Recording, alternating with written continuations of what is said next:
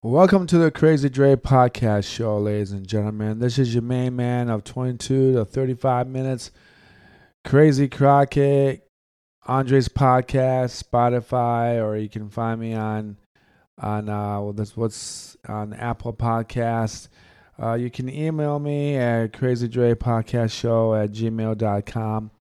Uh, when I started this podcast, it was supposed to be more about accomplishments and struggles of uh, people, but of myself dealing with uh, being disabled, or.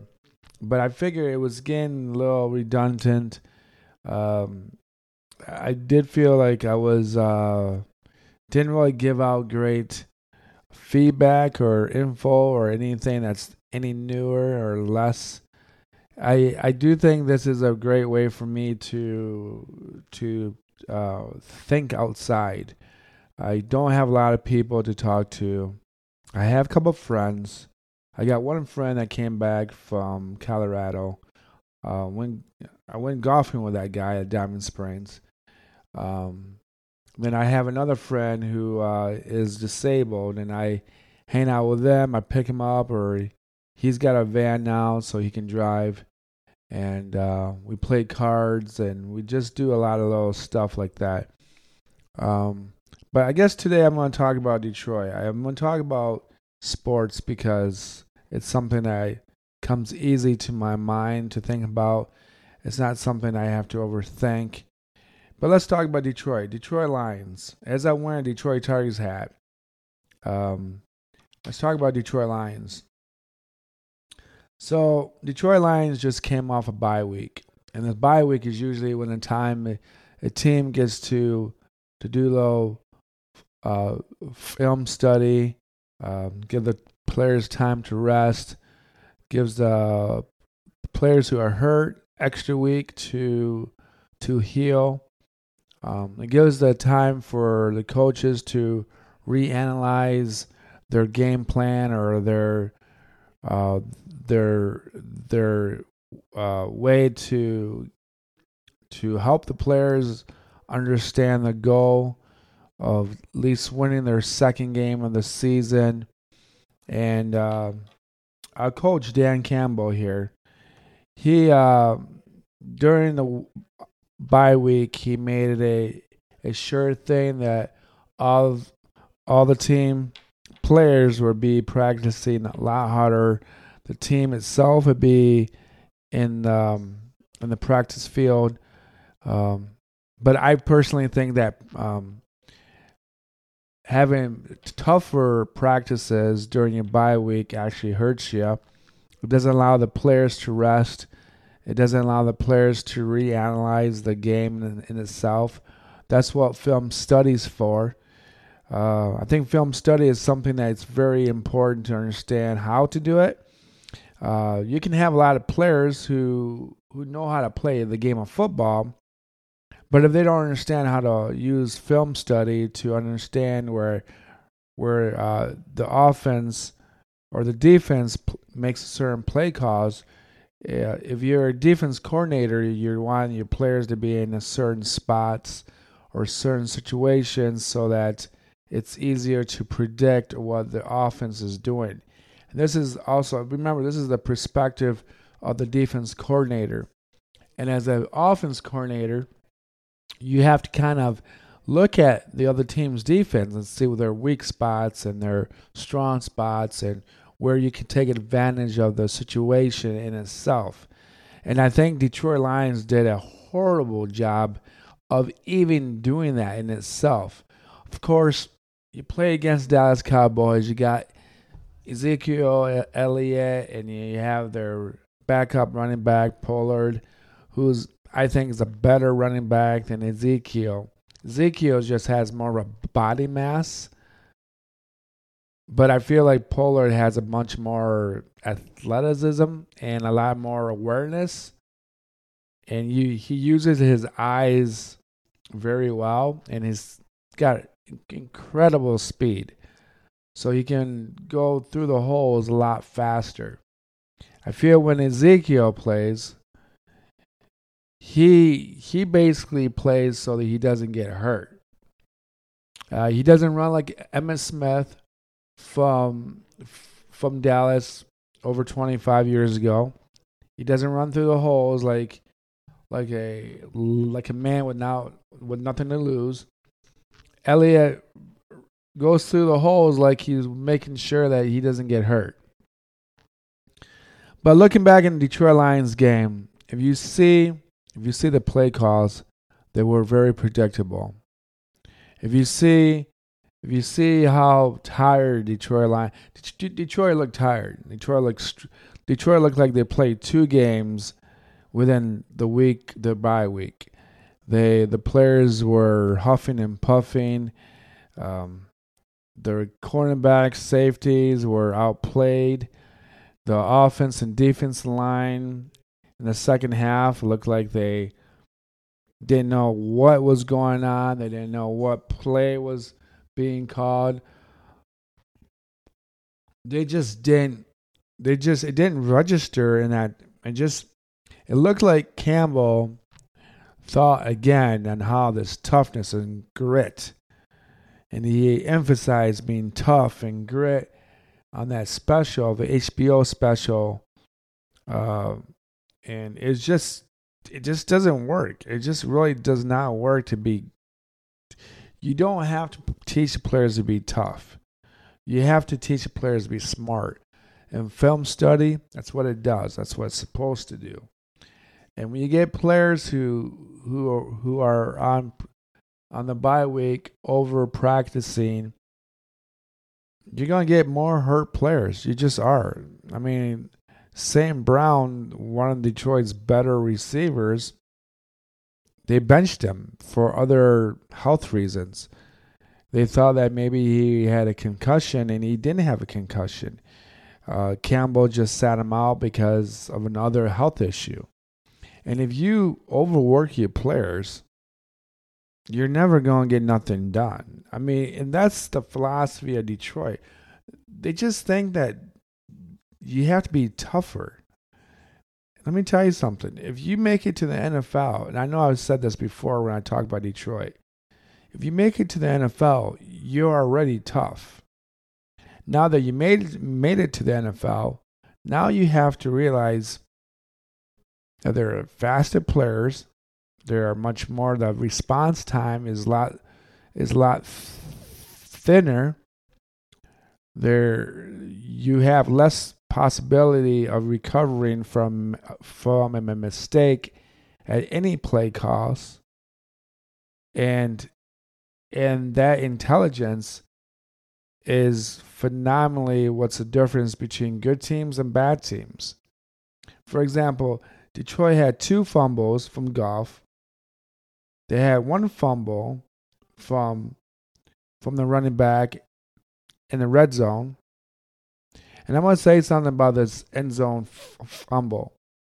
That was a player that was overexcited, that that didn't use his eyes at all, and the play call was made, and he just was supposed to go straight in and score a touchdown.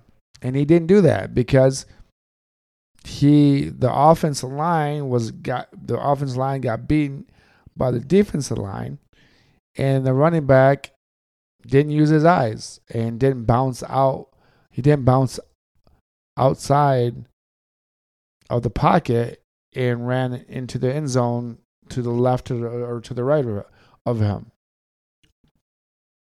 and that type of play just tells me that those players are they're just never in that situation.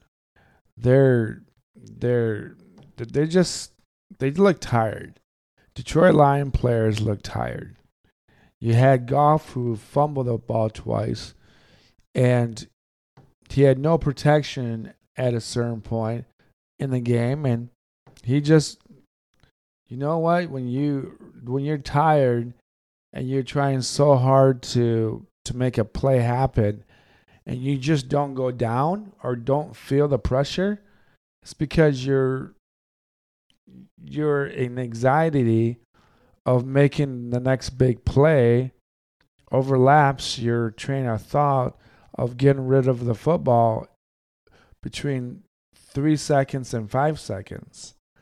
And those two fumbles, it was that was reason. And his and his uh, two interceptions were also the same problem. Overdoing it, over over trying to make things happen. And and Matthew Stafford in Detroit had that same problem. When you have part of the team, one of the third of the team who know what the play call is, and the other two thirds of the team don't know what the play call was, you're going to have Matthew Stafford throw the ball to Calvin Johnson over his head. And so Calvin Johnson had to jump in, in the air. And when he came down, he got hurt. And that's something that most people don't want to realize is that when you get overworked and you're doing something that you should do maybe once every 100 plays, jump up for a football and catch it. But Detroit was doing it for for every other play. Even St. Brown, same thing. He's jumping for a football, he's overreaching. I mean, it's just it just doesn't make sense. I mean, this is Detroit 30 years. This is the Barry Sanders. This is the Herman Moore. You know, we got Herman Moore jumping up for a football, and then he strains his back or bruises his knees or his ankles. Calvin Johnson, same thing. Bruised ankles, the whole bit. That's why Calvin Johnson quit after nine years. He did it, uh, the same thing that Barry Sanders. Barry Sanders quit. And and you know what? Recently there's a tweet of this ex Detroit Lion player who plays on another team who says that the ownership and the management of Detroit Lions is horrible. And you know what? I'm I hate to tell you this, people. You know, I just hated to tell you this because I would love to coach Detroit. I would love to help strain the team out. I would love to be able to to do film study with the players and and individually teach all my players where every play call where they're supposed to be. I would love to do that. But unfortunately, when you're on a Detroit Lions organization, you have to remember Detroit Lions uh, is owned by the Ford family. Their assets and their money machine is the Ford Automobile Company. And as long as, as long as they keep that afloat and make billions of dollars on that, they have nothing to worry about. The Lions, on the other hand, they know it's just an extra money cashed in their pockets. And people say, "Oh, that that can't be it. There's no way that they that this Ford family would do such a thing. There's just no way." Well, think about it. Since the tour Lions from the after 1958, Detroit Lions have never won a championship ever again. So Detroit Lions were were bought out by the Ford family in the 1970s. And even even by even by 1970s standard, the Lions ownership, the Ford family figured it out. In the beginning, they probably would wanted to win the Super Bowls and and make the playoffs and make something happen. But you know what? I'm going to tell you this, ladies and gentlemen.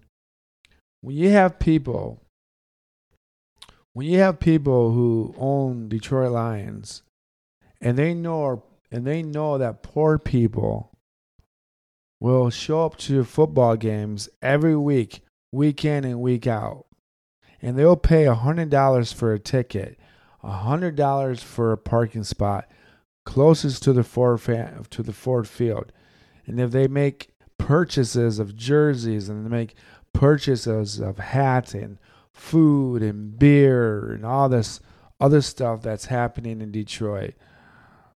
You you can fit 68,000 people in the Ford Field.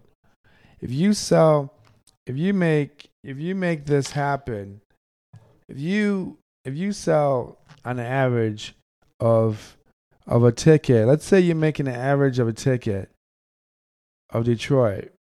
Let's say the average ticket for Detroit Lion game is forty dollars. Now I'm not even talking about hundred bucks. I'm not talking about the the twenty five dollars um, uh, nosebleed seats or the two hundred bucks that's right down in the field. Let's round this up about fifty dollars, right? Fifty dollars, just a number. Fifty dollars times sixty-eight thousand seats. That is $3.4 million. $3.4 million that, that, that they make every single game. If Detroit Lions fans go to every home game, which is times eight home games, that's $27 million. $27 million. And think about this, ladies and gentlemen. You have the Ford Field. You know your team sucks. You don't ever have to win a Super Bowl because out of those $27 million,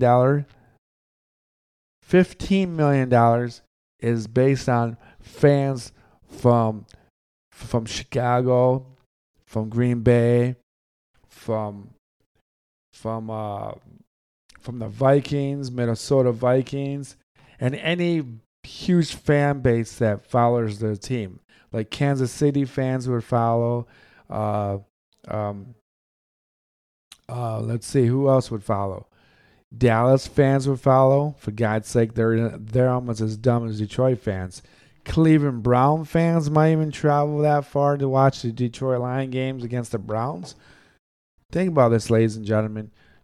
If you make $27 million just buying the ticket in Detroit, and that's not even counting parking, and that's not even counting jerseys, and they'll go and get a percentage cut for those jerseys. I swear they do. They have to. They, why would you come out with the jerseys and not get a pay cut? Think about this. The NFL owns that product. So the NFL will get maybe 75% of the jersey that is sold or that hat that's sold. So that 25 or 35%, so if even even if you go 65% of the jersey and hats goes to straight to the NFL, and then 35 then 35 to 30% goes to the team, that's money, that's bank. And people say, well, if if the Ford family makes I don't even know how much they make. I would say maybe they make four four billion dollars a year. Well, let's just go down to a billion dollars a year. And they make $27 million off Detroit Lions Ford Field tickets. People like, wow, that can't be much. $1 billion is far more different than $27 million.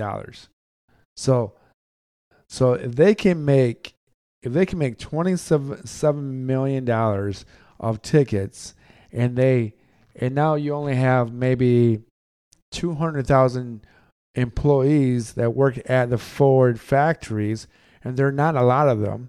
You can pay majority of your employees based on that Detroit Lions uh, income base that they sell tickets, and then the rest of the money that they make off automobiles and trucks and and anything that that's now electric or anything that's gas, they bank all that money. They never have to win a Super Bowl. Never. They know that if you take, it would take the Detroit Lion fans to never go to a Detroit Lion games ever again. So, so there's not, so if you can fill 50,000 people in Detroit, Ford Field. And then the other 18,000 people are from the Bears fans or the Viking fans or Green Bay Packer fans.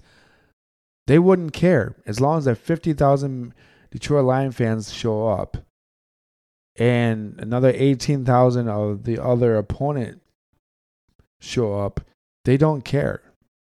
Now, if every Detroit Lion fan, if every Detroit Lion fan decided, you know what, we're never going to we're never going to go to a Detroit Lion game ever. We're never ever will ever go back to Detroit. So, if you take those 50,000 people every home game and you tell them to stay at home and go golfing or go skiing or or make a snowman or do something outside there's not enough bear fans out there that would drive all the way to Detroit or Green Bay Packer fans or Viking fans or anyone that's outside the NFC North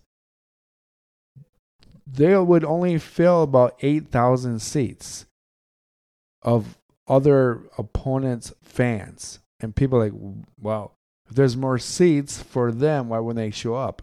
Because because in reality, why would you pay extra money to fly out to a city that's not yours and and it's and it's empty? It was it's just empty. And I wish and I wish I had a different theory, a different philosophy about Detroit. But they literally, I'm telling you the truth, they literally will get players who look phenomenal at certain plays during the game or during the end of the game as long as they can bring people back. So if players in Detroit keep coming back and losing by three points, that's all they care about because they know that the Detroit Lions fans are a lot like faith based people. And what I mean by faith based people is like these are the people that go to church every Sunday or every Saturday. They're the people that go to Sunday school during the week. They they go to the cadets every fall season. They send their kids to cadets, and it's like a religion. You don't know if God exists or not, and you don't know if God's going to save you or not, but you sure hope so. And the same thing goes for Detroit Lions. The fan base are lovable people, are one of the best fan bases of all time. They we keep losing and we don't have that poor spirit moment. We're not like the we're not like Ohio State. When they lose, they throw fits and they start fights. We're not we're not like that. We're not like Yankee fans. When Yankee fans start losing, they throw fits. They get angry. They get bitter. They just get mad. They're Detroit Lion fans are like faith based people. We want Detroit to win so bad that we keep coming to church, keep coming to church every Sunday at 1 p.m. Doesn't matter if you're in Grand Rapids or Detroit or, St. John's or Traverse City. And there's some fans in the UP who like Detroit. I know there are more Green Bay Packer fans up there, but maybe there's some in UP who wants to watch Detroit win. But they're the best fan base out there for a sport team that's bad. And it's so sad that we have a ownership that keeps drilling this fan base.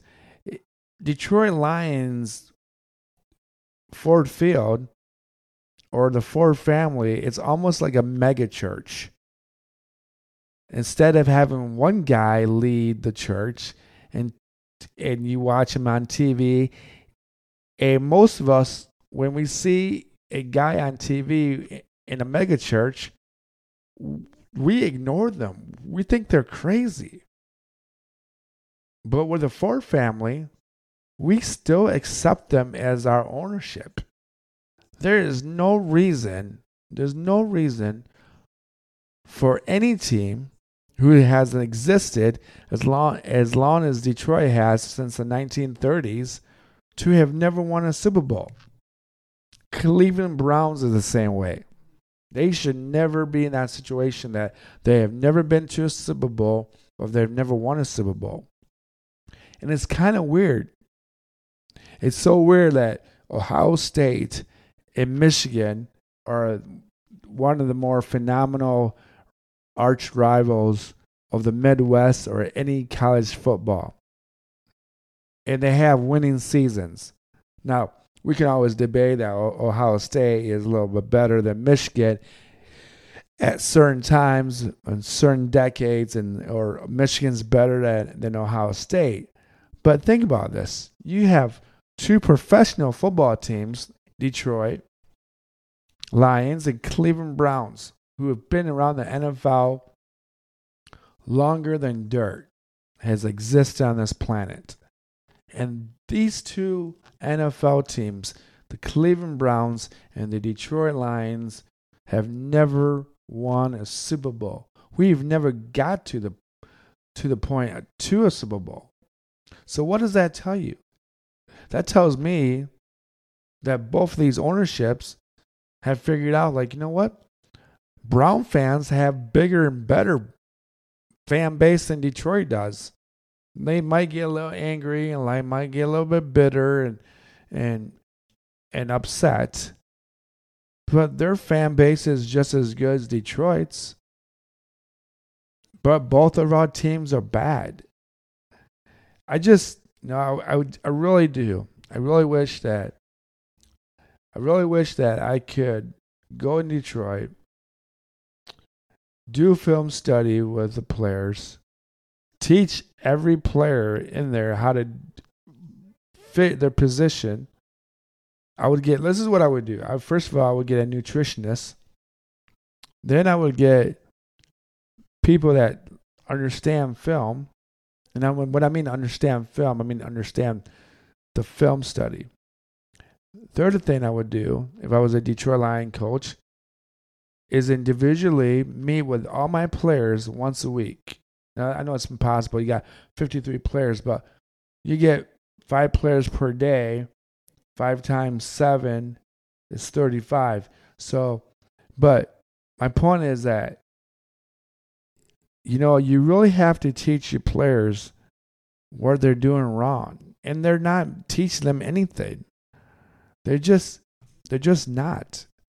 I feel like the playbook doesn't change. The playbook, the offense, the playbook should change every week.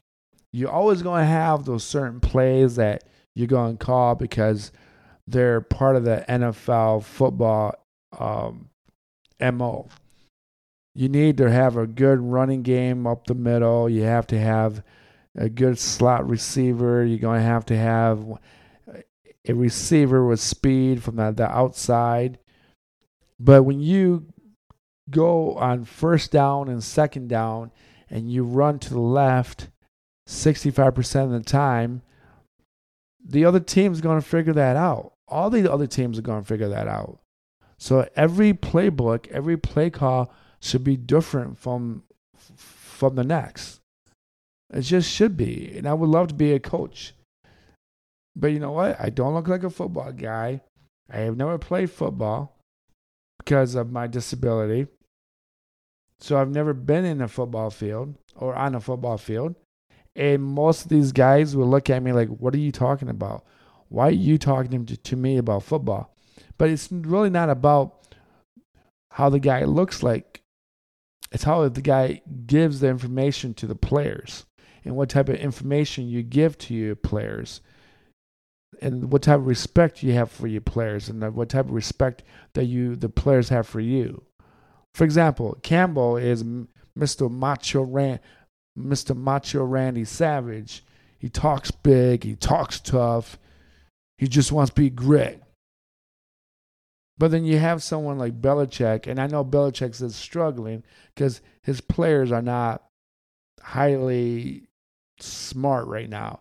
Mac Jones is a second year quarterback that, you know, he wasn't really he wasn't really that great coming out from Alabama. He just came from Alabama. So he wasn't I don't think he's that great. But like you have like someone like Daniel Jones from the Giants, you set them up correctly, the team's going to start playing better. That type of stuff. That's always going to work for you. But I want to tell you, people, the Lions just, I just wish the Lions just would get a coach or get somebody that knew how to film study and knew how to teach each player how to do their part better. And by teaching each player how to do the part better or their plays better, then you would have, after you do that, then you have a group meeting, the offensive meeting, the defensive meeting. And then you would have the offense and defense to have a meeting together. So you create a unity, you create a team. You don't want to blame the offense for a bad series. You don't want to blame the defense for a bad series. Or if the defense accidentally loses a game, or the offense accidentally loses a game. You, there's too much negativity in Detroit. You just don't want that. If you like listening to this podcast, please keep listening. Uh, this is the Crazy Dre podcast show. Listen to me on uh, uh, Spotify or on Apple Podcasts. There's other uh, uh, platforms I'm on as well. Um, I am distribution through um, what do you call it? A Buzzsprout. Uh, I know I'm this is I'm new to this, but I'm trying. It's good for me. All right, peace and love. Uh, always, oh yeah, remember if you have any questions, email me at Crazy Podcast Show at Gmail. Love, bless Detroit, especially the Detroit Lion players. Keep keep trying. Do more film study. If you don't know something about nickel or dime defense, ask someone that knows. There's never a dumb question. There's just never a dumb question. All right, peace, love. I'm out. I'm out.